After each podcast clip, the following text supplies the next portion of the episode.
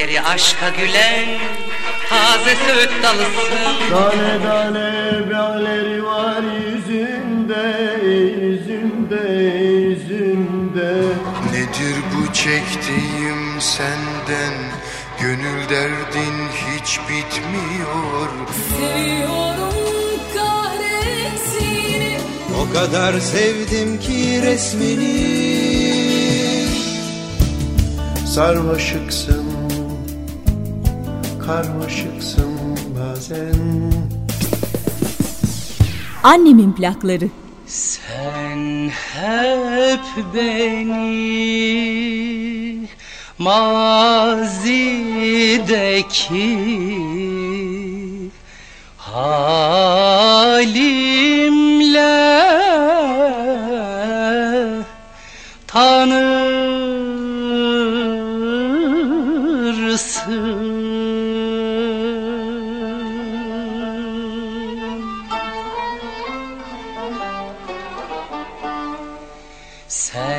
hep beni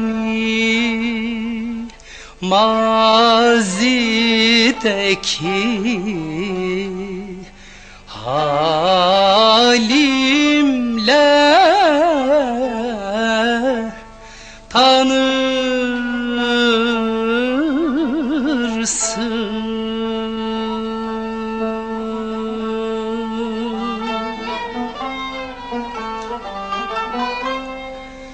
Hala bilirim aşk ile bekler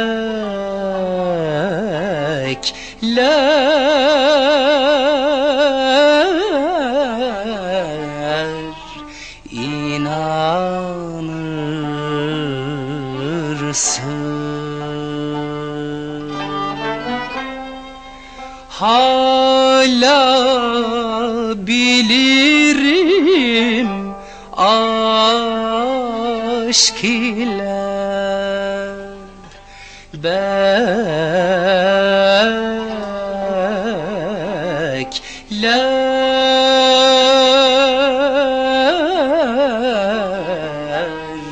inanırsın. Annemin plakları. Hep öyle siyah saçlı ve hülyalı sanırsın.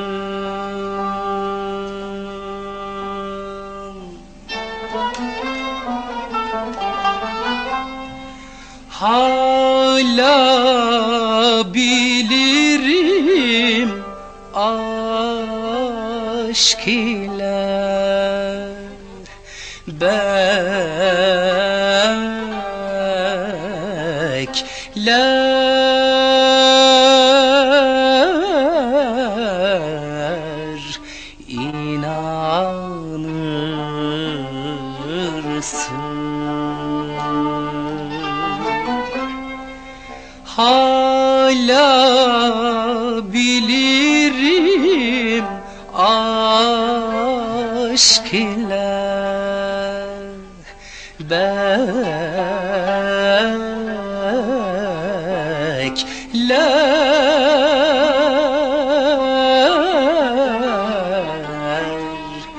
inanırsın.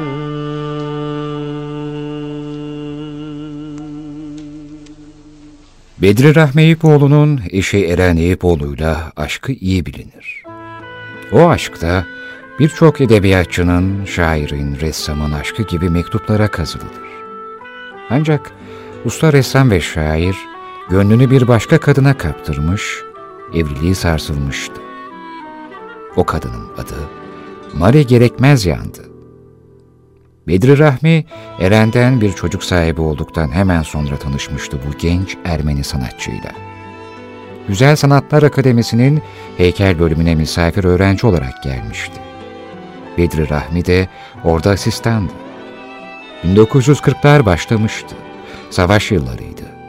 Bedri Rahmi, Mari ile gizliden gizliye buluşur olmuştu. Sırılsıklama aşıktı ona. Sigara paketlerini resmini çiziyor, körpe fidanları adını yazıyordu. Karadutum, çatal karam, çingenem, daha nem olacaktın bir tane. Gülen ayvam, ağlayan narımsın. Kadınım, kısrağım, karımsın. Şiirini karısına değil, Mari Gerekmezyan'a yazmıştı.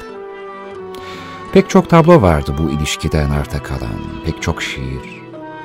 Bedri Rahmi onun portrelerini çizmişti. Heykeltıraş olan Mari de Bedri Rahmi'nin büstünü yapmıştı.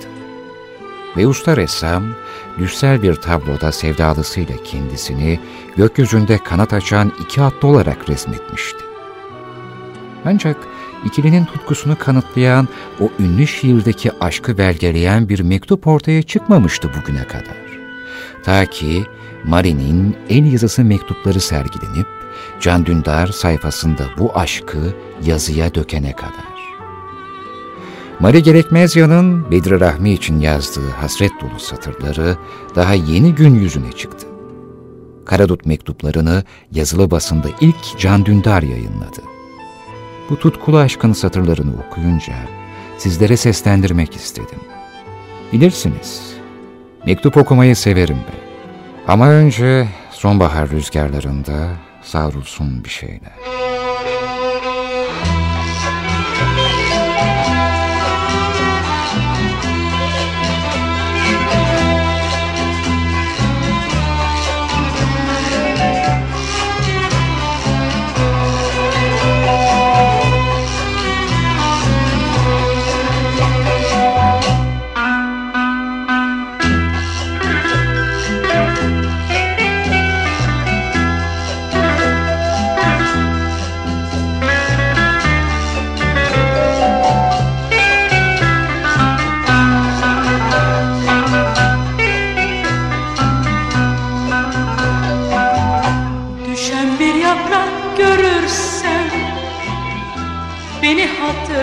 Demiştin, biliyorsun seni ben sonbaharda sevmiştim. Düşen bir yaprak görürsen beni hatırla demiştin. Biliyorsun seni ben sonbaharda sevmiştim.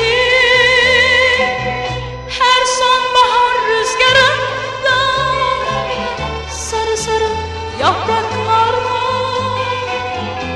kuru dallar arasında sen gelirsin aklıma.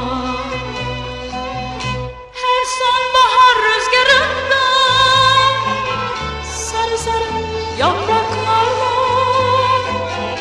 kuru dallar arasında sen gelirsin aklıma.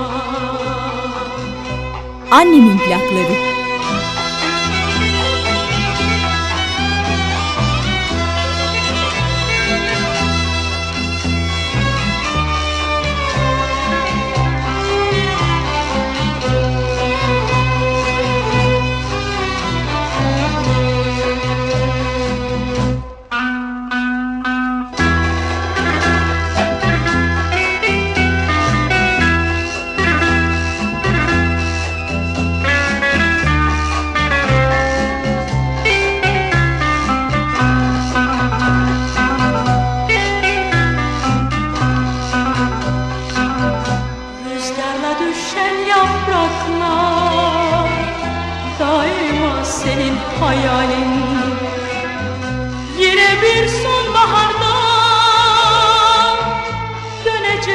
Sen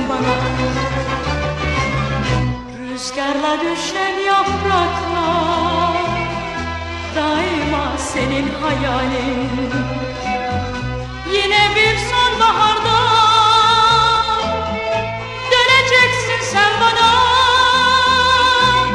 her sonbahar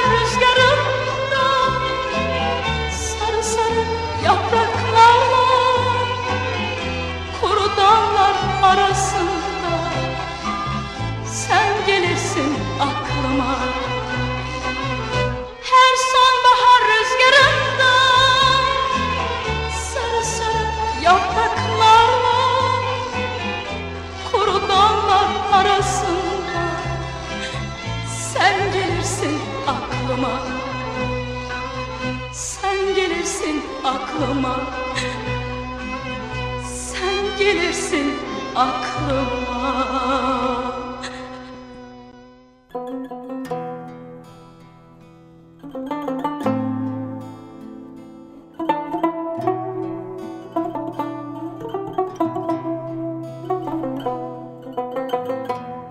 on Eylül bin dokuz yüz kırk beş. Mari Gerekmezyan'ın Bedri Rahmi Eyüboğlu'na yazdığı mektup. İşte yine atölyedeyim. İşte yine Çebiş'ten hiç haber yok. Canım Bedir, anlamıyorum, ne diye cevap vermiyorsun? Raporun kalkıncaya kadar bekledim.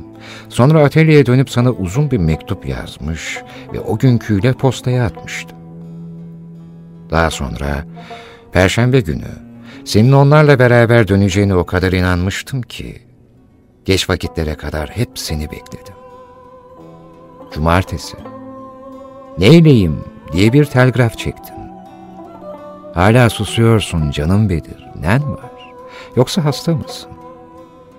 Hemen yaz ve eğer kabilse üç gün için buraya gel de yaz geçmeden Çebişler birbirlerini bir daha görsünler. Gel gör. Senin Çeviş tam bir çingene kızı oldu.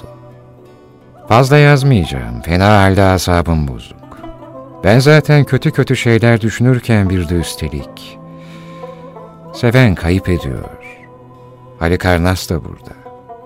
Üç gün için bir şey icat et, olur mu Karacam? Geleceğin günü telgraf çek de iskeleye geleyim. Seni iskelede bekleme arzuma kötü hatıralar karışmış olmasına rağmen içimde bir yerde öyle canlı ve tertemiz duruyor ki. Ne olursun bunu Çebiş'inden esirgeme. Zavallı Çebiş vapur kalkıncaya kadar ürpere ürpere orada demir parmaklığın arkasında bekledi. Bekledi. Hala bekliyor. Çebiş'e. Not. Yahya Kemal'in büstü de seni bekliyor. Burgaz da seni bekliyor. Her şey seni bekliyor.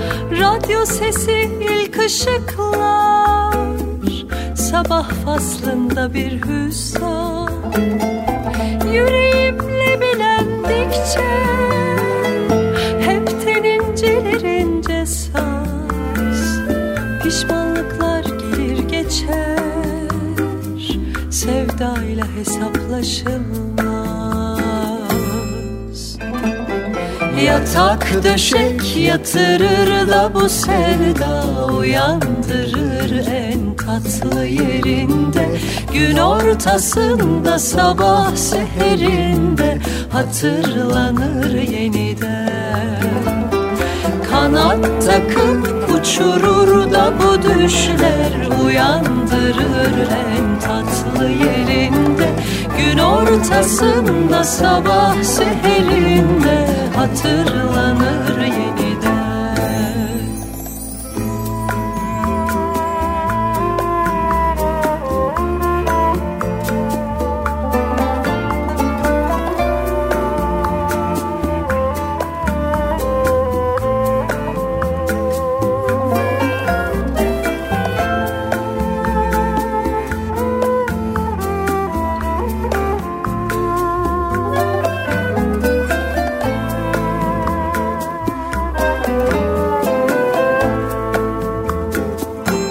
Annemin plakları. Parlak birinciydim önce, derinlerde saklanırdı.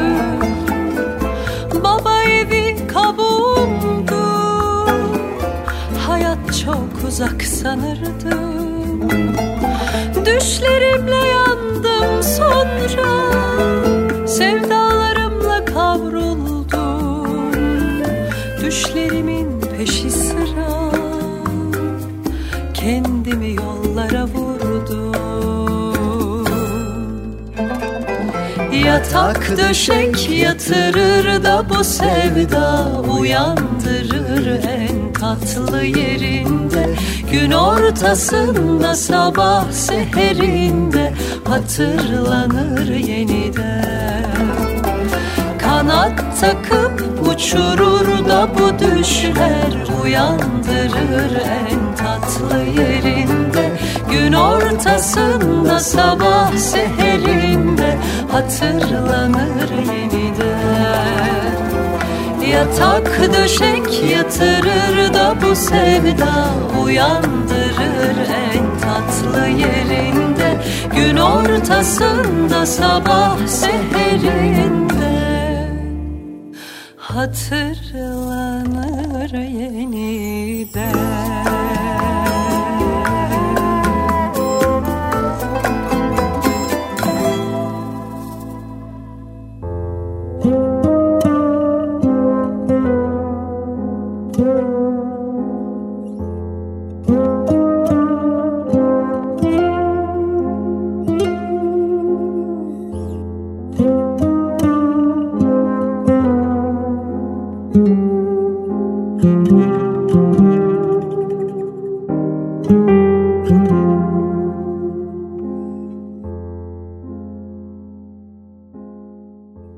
Dikkat ettiyseniz Karadut mektupları "Canım Çebişim" diye başlıyor.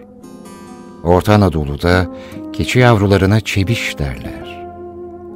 Mektuplaştıkları yıllarda Bedri Rahmi dönemin hükümeti tarafından Anadolu'yu resmetsin diye Çorum'a gönderilmişti. Çebiş, şairin diline oradan yerleşmiş. Ondan da sevgilisine sirayet etmiş olmalı. İşte o tarihsiz mektuplardan biri. Canım Çebişim, belki eski günleri hatırlarsın da sokağın başında beni beklersin diye deli gibi arkandan yokuştan aşağı koştum. Fakat kaybolmuştun. Saatlerce silüetini aradım, nafile. Her gölge beni aldatıyordu. Benim canım Çebişim, canım Çebişim, canım Çebişim, canım Çebişim, Çebiş. E ben seni özlemeye başladım bile. Bedri Rahmi'nin Mare'nin mektubunda atıf yaptığı "Susadım" isimli şiiri ise şöyle. Susadım, üç tane elma soydular, üç tane portakal. Nafile bir bardak suyun yerini tutmadı. Acıktım, kuş sütü, kuru üzüm getirdiler. Nafile bir çimdik somunun yerini tutmadı. Seni düşündüm sevgilim. Şükrederek su gibi aziz olasın her daim, ekmek gibi mübarek.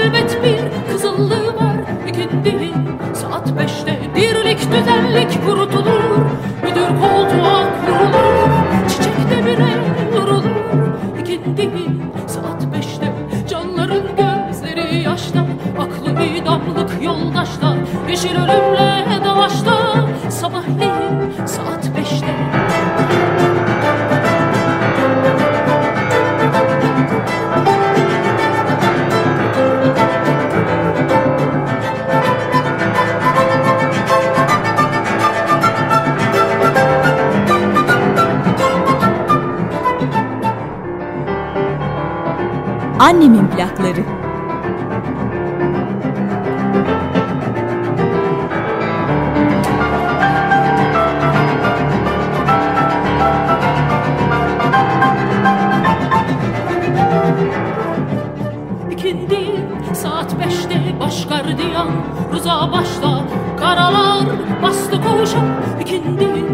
saat beşte seyre durduk tantanayı, tutuklayıp sardanı yayıp attılar dip kapalıya. İkindi saat beşte yataklık etmiş izar, suçu tevatür ve esrar, elbet bir kızıllığı var. İkindi saat beşte dirlik düzenlik kurtulur, müdür koltuğa kurulur, çiçekte bile vurulur. İkindi saat beşte canların gözleri yaşta, aklı idamlık yoldaşta, yeşil ölümle dalaşta.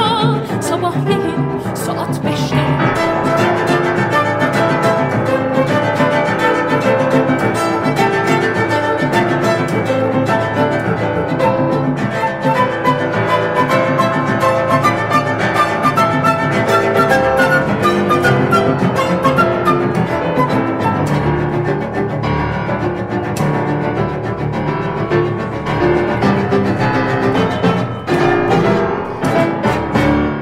Annemin plaklarında bu anlattıklarıma Fazıl Say'ın piyanosu ve Serenat Bağcan'ın sesinin layıkıyla eşlik edeceğini düşündüm. Bu yüzden Sardunya'ya altı dinlettim sizlere. Bu elbette farklı bir yorumdu. Biz ilk şarkı halini Yeni Türkü'den dinlemiştik. Biraz sonra da o yorumu dinleriz. Ama dilerseniz gelin Mari Gerekmezyan'ın Bedri Rahmi Eyüboğlu'na yazdığı bir mektubu daha okuyayım sizlere. yirmi yedi Mayıs bin dokuz yüz kırk beş.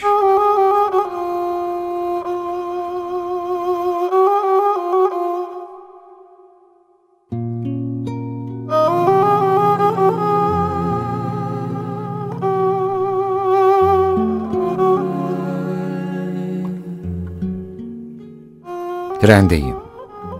Daha bilmiyorum nereye ve niçin gidiyorum. Aptallar gibi etrafıma bakınıyor. Ne yapacağımı düşünemiyorum. Biliyor musun? Hayvanları boğazlamak için bir yere götürürler. Türkçesini bilmiyorum ama Ermenice ıskartaroz denir. Ha, hatırladım. Mezba değil mi? Oraya sürüklenen hayvanların gözlerinde nemli nemli bir mana var. İşte aynada oraya giden bir çebiş gözleri gördüm.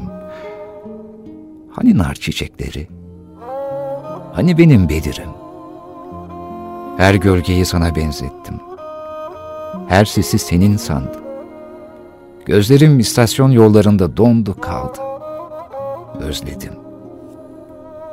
Daha yola çıkmadan susadım gibi bir şiir yazabilseydim. Canım Bedir, o kadar fenayım ki. Başım üzerimde duruyor, cayır cayır yanıyorum. Tren müthiş sarsıyor, yazmanın imkanı yok. Niçin gidiyorum? Muhakkak yazacağım. Şayet Yozgat'tan yollayamazsam kendim getiririm. Etrafımda senin gözlerinden başka bir şey göremiyorum. Tünellerde, yaylalarda, vadilerde, dağlarda hep onlar trenle yarışıyor. Tıpkı karanlık boy ölçüşen ateş böcekleri gibi cıvıl cıvıl. Çebişim. Şimdi Hasanoğlan'dan geçiyoruz. Eserini görmek için pencereye koştum. Canım Bedir, seni deli gibi seviyorum. İşte mektuplardan bazıları böyle. Ha bu arada, Mari Gerekmezyan'ın yaptığı Bedri Rahmi büstünü merak ediyorsanız, şu günlerde sergileniyor. Gidip yakından görebilir, Mari'nin parmak izlerinde Bedri Rahmi'nin yüz hatlarının nasıl şekillendiğine şahit olabilirsiniz sevgili dinleyenler. Bu arada şaşırmış olabilirsiniz neden bir kadının mektuplarını seslendiriyorum diye. Ama ben bunu daha önce yapmadım mı? Milena'nın Kafka'ya yazdığı mektupları okumadım mı? Meral Okay'ın Yaman Okay'a yazdığı mektubu okumadım mı? Kadınların şarkılarını çalıyoruz da iş onların mektuplarına okumaya gelince mi erkek kesiliyoruz? Sonra ne olduğunu da anlatacağım. Ama demin söz verdiğim gibi ikindiğin sabah beşte diyelim mi yeniden? Demiştim ya yıllar önce Yeni Türkü'den dinlemiştik aslında diye. Yıllar sonra Fazıl Say ve Serenat Bağcan'dan dinledik Sardunya'ya ağıtı. Şimdi Biraz nostalji yapalım. Hep yaptığımız gibi ve o kaset kartonetini okuya okuya yeni türkünün yeni türkü olduğu dönemden dinleyelim.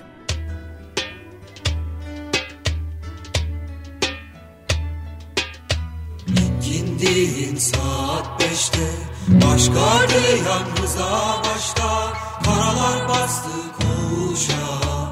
İkindiğin saat beşte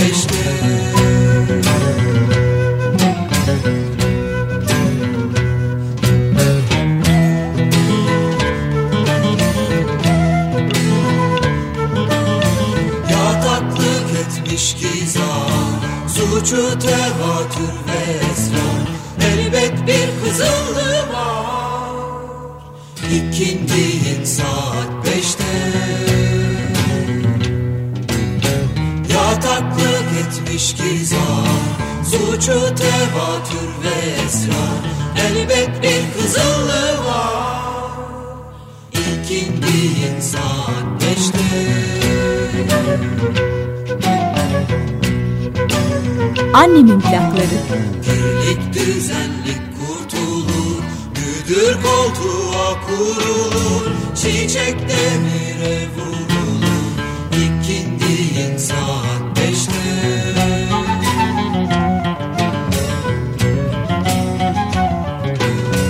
Kirlik düzenlik kurtulur, müdür koltuğa kurulur, çiçek demire vurulur.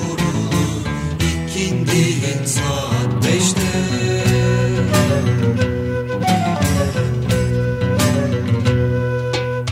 Canların gözleri yaşta, aklı idamlık yoldaşta, yeşil ölümle dalaşta, sabahleyin saat beşte. Sabahleyin saat beşte. Sabahleyin saat beşte.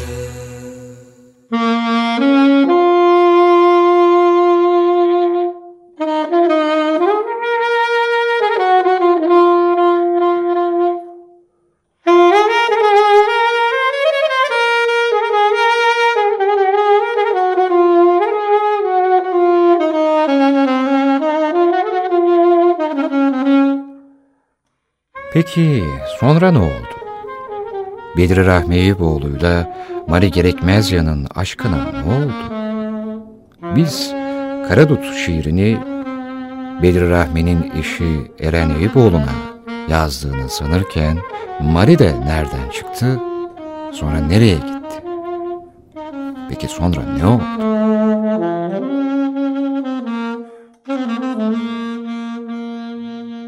Bu tutkulu aşkın akıbetinin ne hazin bir finale son bulduğunu anlatmazsam gerçekçi olmaz, öyle değil mi sevgili dinleyenler?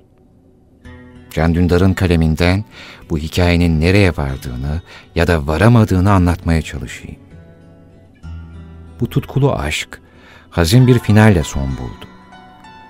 Bedri Rahmi'nin önde zeytin ağaçları, arkasında yar, sene bin dokuz yüz kırk altı, mevsim sonbahar şiirini yazdığı yıl Karadut hastalandı. Ağır bir tüberküloz geçiriyordu. Antibiyotiğe verecek parası yoktu. İmdadına Bedri Rahmi yetişti. En kıymetli tablolarını yok pahasına sattı. Ona ilaç aldı. Ama yetmedi.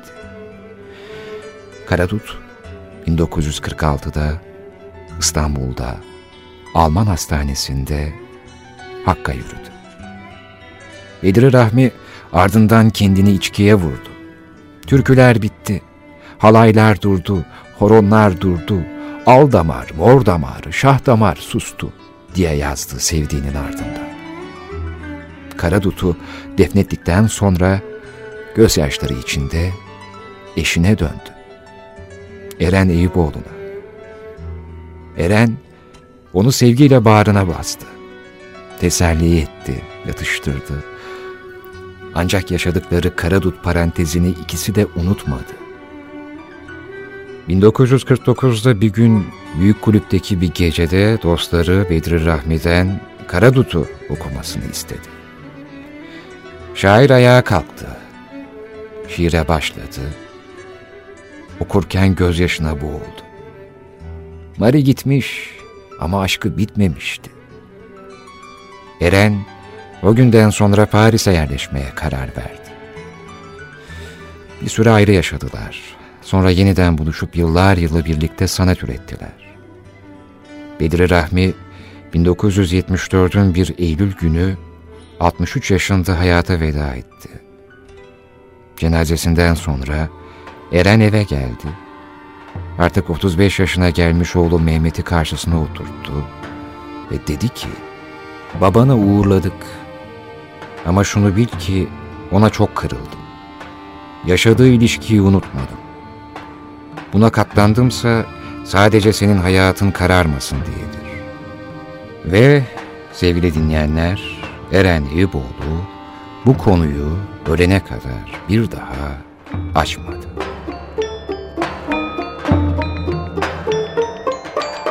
Şu karşıki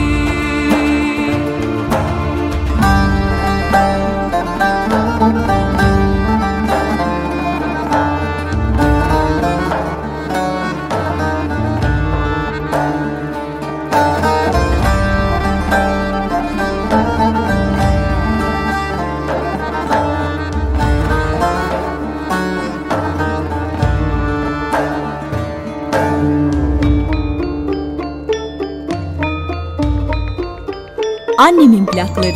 Şu karşıki dağ.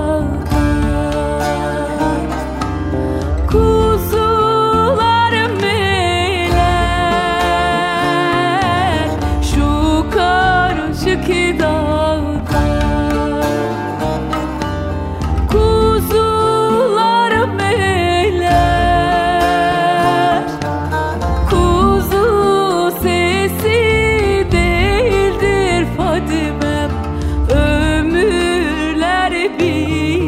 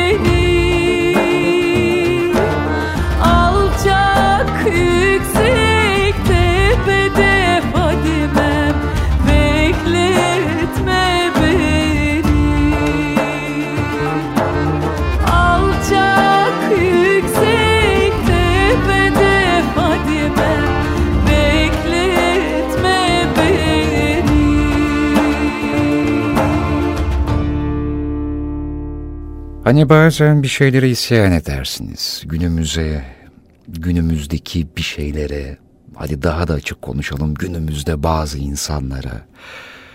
Değişime eyvallah da bazı değişimlerden nasıl muzdarip olursunuz, nasıl kahredersiniz, nasıl ne diyeceğinizi bilemezsiniz.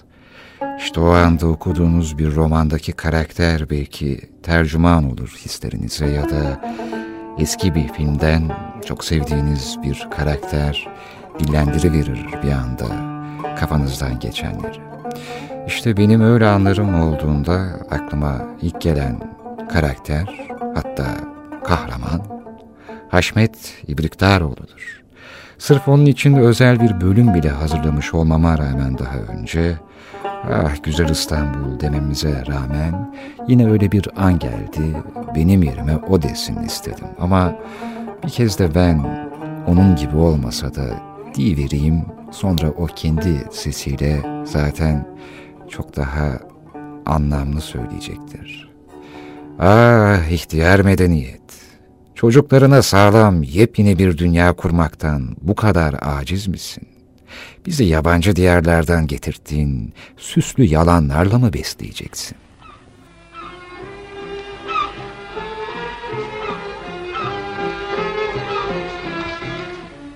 Zavallı çocuk.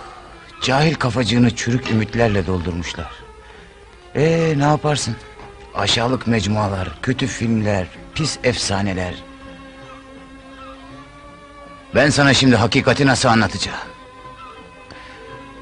Ah ihtiyar medeniyet. Çocuklarına sağlam, yepyeni bir dünya kurmaktan bunca aciz misin? Bizi yabancı diyarlardan getirttiğin süslü yalanlarla mı besleyeceksin?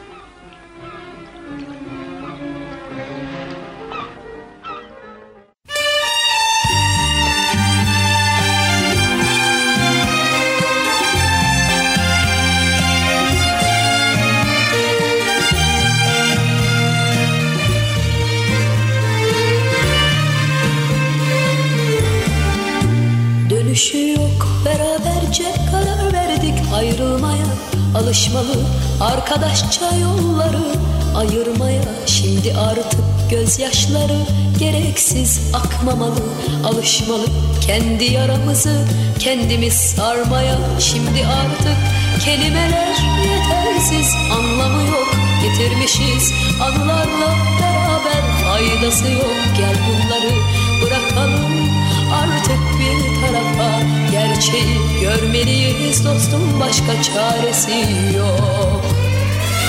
Şimdi bana kaybolan yıllarımı verseler, şimdi bana seninle bir ömür vaat etseler, şimdi bana yeniden ister misin deseler, tek bir söz bile söylemeye hakkım yok. Şimdi bana kaybolan yıllarımı verseler, şimdi bana seninle bir ömür vaat etseler, şimdi bana yeniden ister misin deseler, tek bir söz bile söylemeye hakkım yok.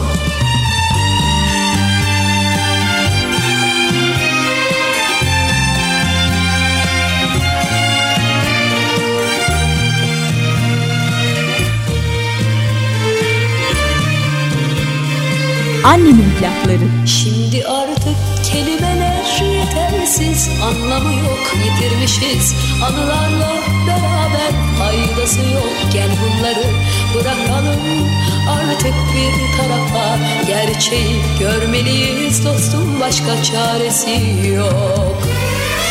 Şimdi bana kaybolan yıllarımı verseler, şimdi bana seninle bir ömür vaat etseler, şimdi bana yeniden ister misin deseler, tek bir söz bile söylemeye hakkım yok. Şimdi bana kaybolan yıllarımı verseler, şimdi bana seninle bir ömür vaat etseler, şimdi bana yeniden ister misin deseler, tek bir söz bile söylemeye hakkım yok. Şimdi bana kaybolan yıllarımı verseler, şimdi bana seninle bir ömür vaat etseler, şimdi bana yeniden İster misin deseler tek bir söz bile söylemeye hakkım yok.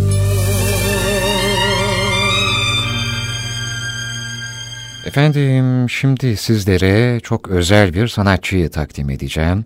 Annemin plaklarında saymaya başlasak bitiremeyeceğimiz kadar her zaman yeri olan sanatçılarımız bellidir zaten. Ancak zaman zaman kıyısından, kenarından istemeden yaşamın içinde ıskaladığımız bazı sanatçıları da çok uzun zaman sonra keşfedebiliyoruz. Belki şimdi yine öyle bir anı paylaşacağız.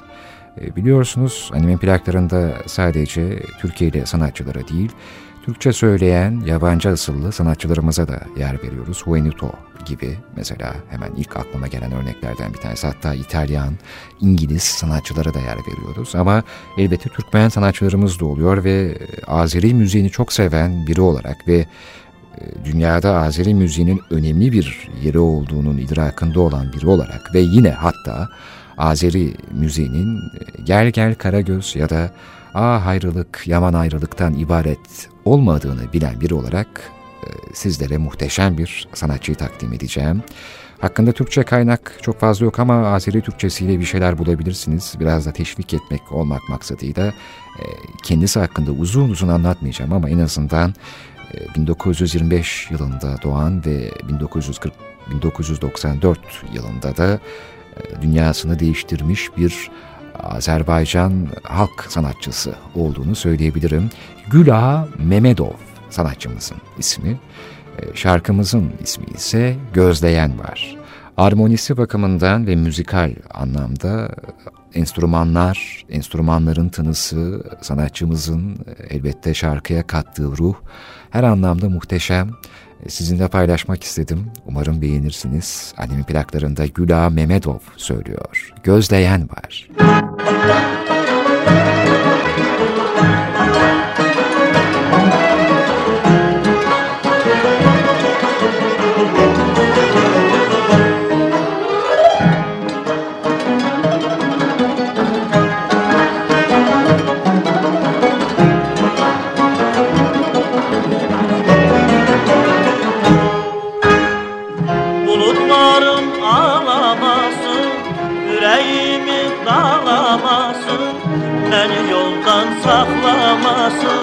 Gözleyen var beni, bulutların ağlamasın, yüreğimi dağlamasın, beni yoldan saklamasın. Gözleyen var beni, yeri yoksa bulutlarda bu kalbimden beni yığmış.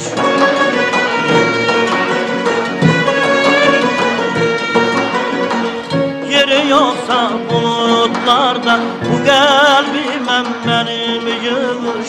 Dayan yağış, aman yağış, çölde yığış, yolda yığış. Dayan yağış, aman yağış, çölde yığış, yolda yığış. Ağlatarsan nergisleri, yolda kalar yar gözleri.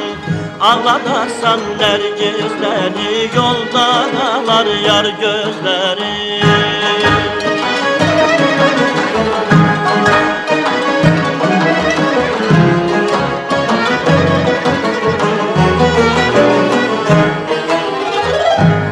Annemin plakları.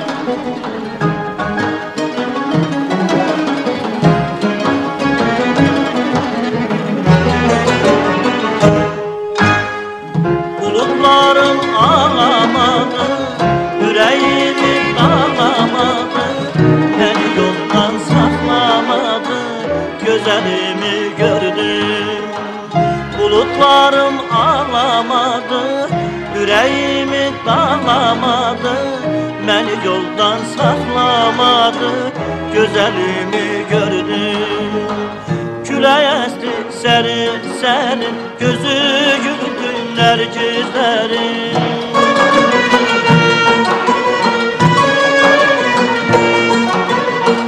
Küle esti serin serin, gözü güldü nercislerin.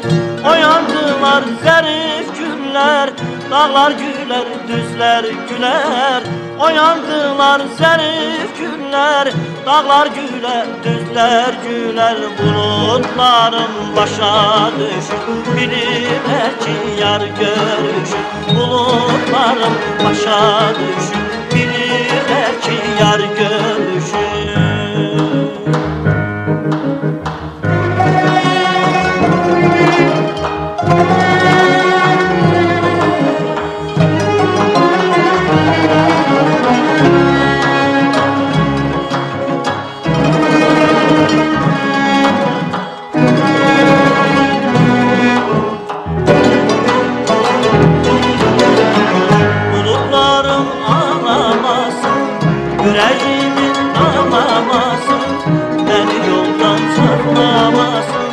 Gözde yalvar beni, bulutlarım ağlamasın, yüreğimi dağlamasın, beni yoldan saklamasın.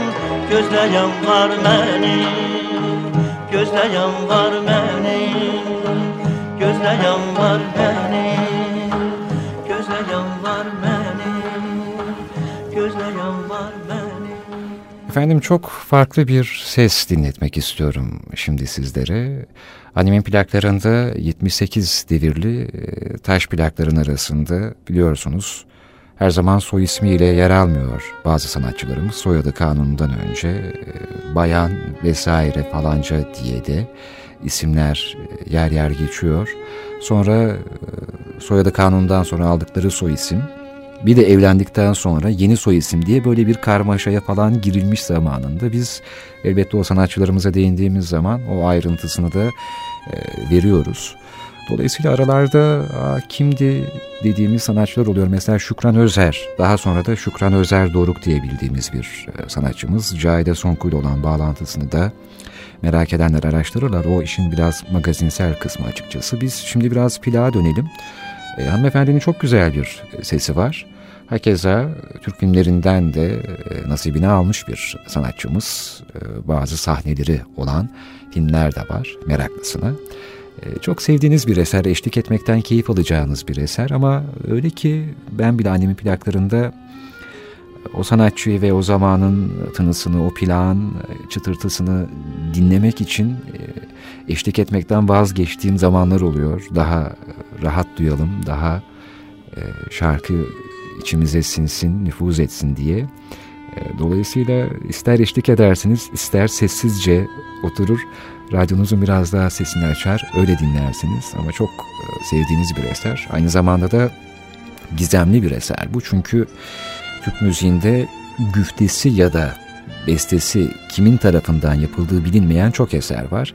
Hadi anonim eserler vardır ama hani güfte beste kime ait olduğu bilinmeyen, ama Türk müziğinde ikisinden biri kim bilinmiyor diyebileceğimiz çok sanatçımız var. Bunlardan biri de işte bu eser Çamlıca Yolunda. Güftesinin kim tarafından yazıldığı bilinmiyor ama zamanında Nuri Halil Poyraz bestelemiş bu eseri.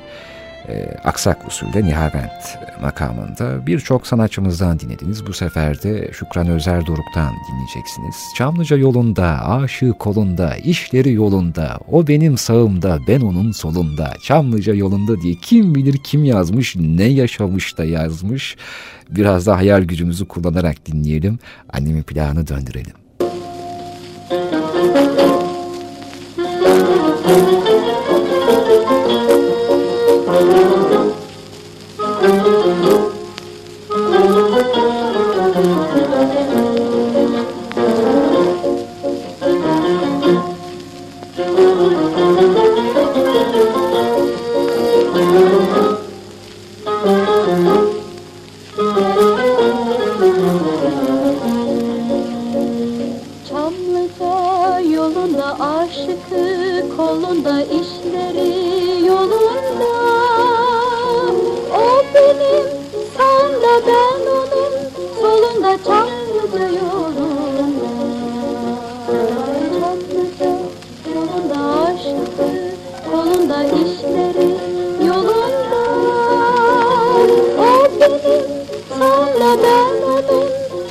Çamlıca yolunda.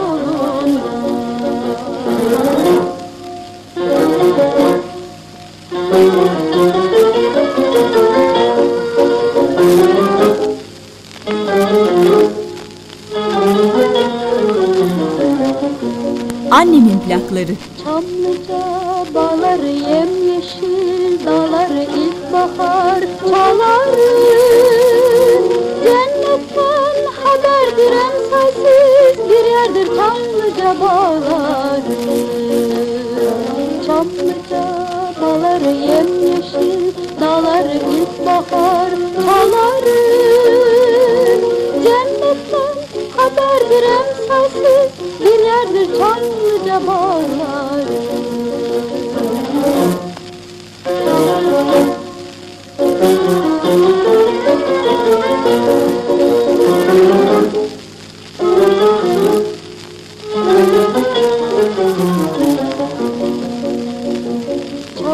Çamlıca yolunda sevdiğim, kolumda aşıkım, yanımda gül olur. Dalında bülbülü, dalında Çamlıca yolunda. Çamlıca yolunda sevdiğim, kolumda aşıkım, yanımda. Gül olur, yolunda bülbülü, dalında Çamlıca yolunda.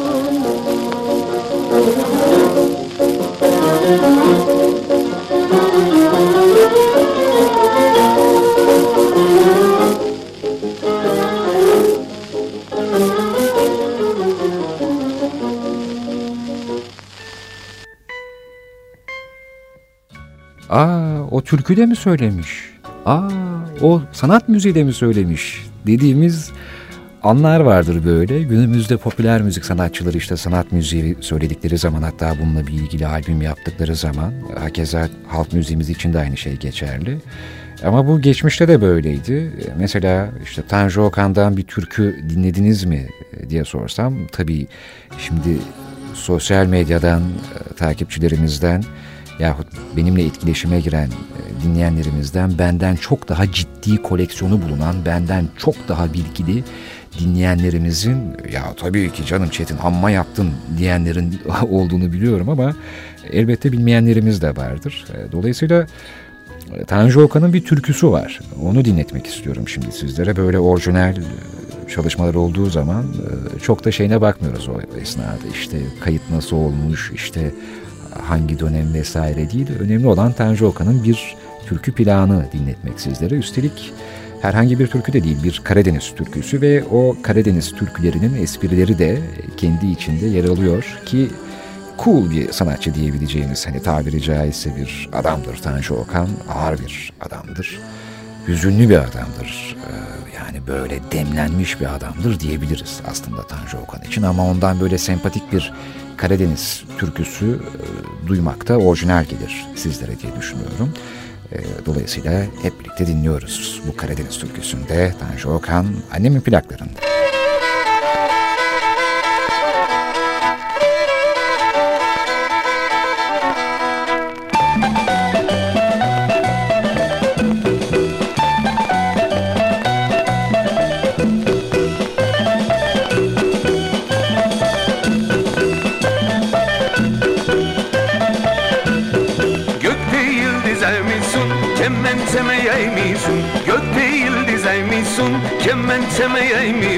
Alsam seni elime, şşt, şşt, baksam çalaymışsın. Alsam seni elime, şşt, şşt, baksam çalaymışsın.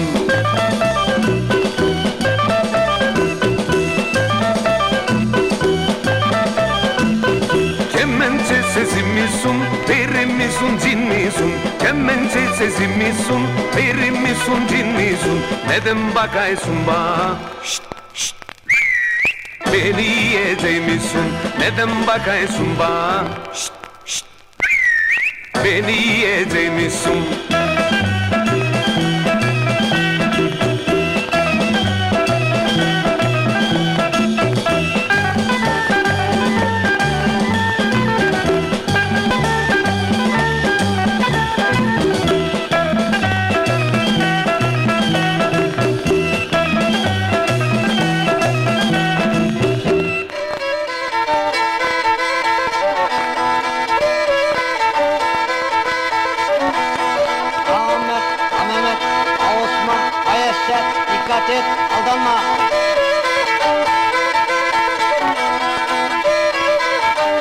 Annemin Plakaları.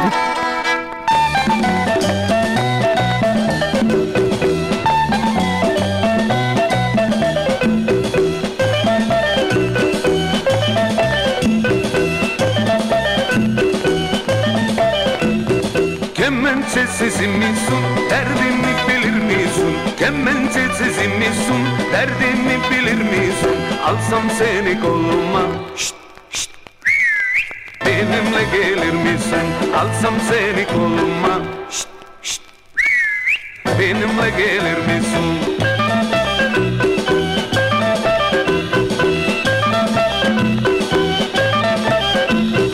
Tabancam dolu mermi, seven böyle eder mi? Tabancam dolu mermi, seven böyle eder mi? İnsan sevdiği yari, şşt, şşt, bırakıp da gider mi? İnsan sevdiği yari, şşt, şşt, bırakıp da gider mi?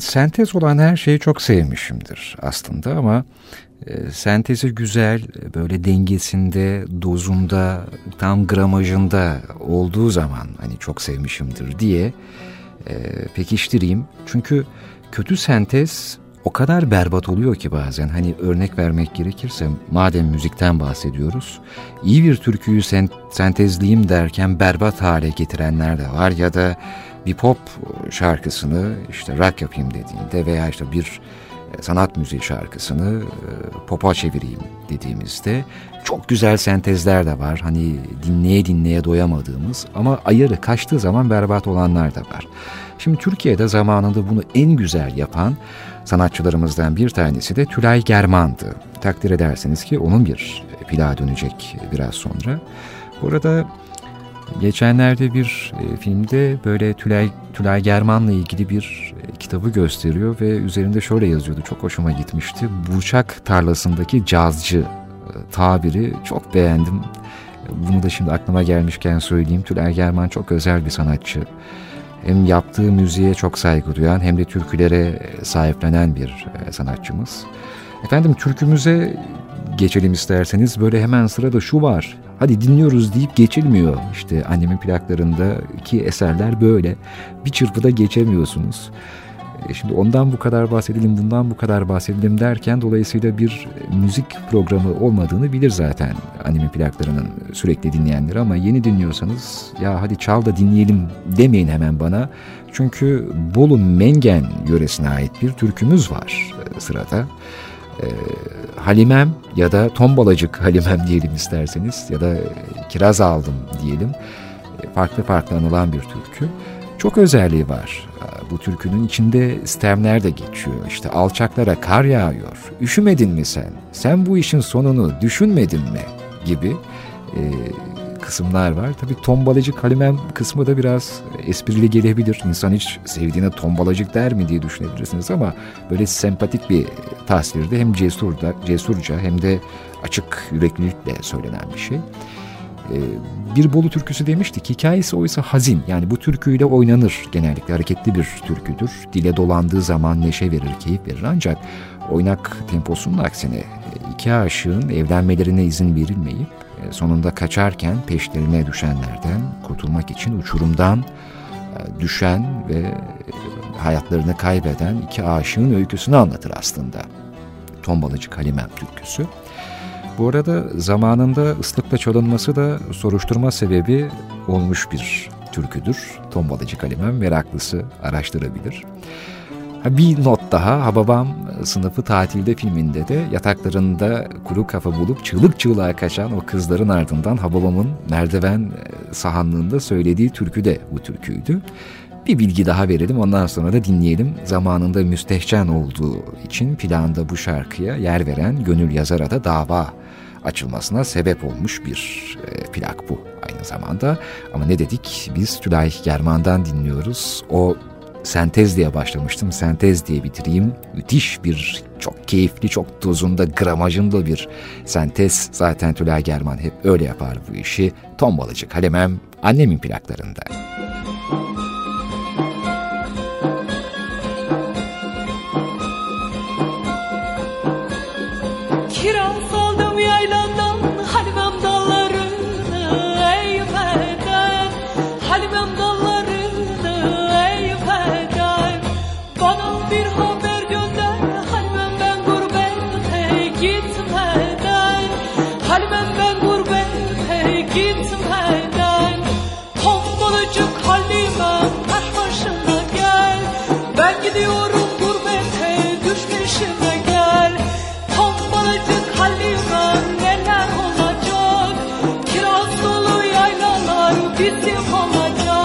Annemin Plakları. Denizin önü tarla, halmem su gelir çarpar çarpar. Halmem su gelir çarpar çarpar. Annem denizin aldı, halmem babamdan korkar korkar. Halmem babamdan korkar korkar. Tombalacık halimem taş başına gel. Ben gidiyorum gurbete, düş peşime gel. Tombalacık halime neler olacak? Kiraz dolu yaylalar bizim olacak.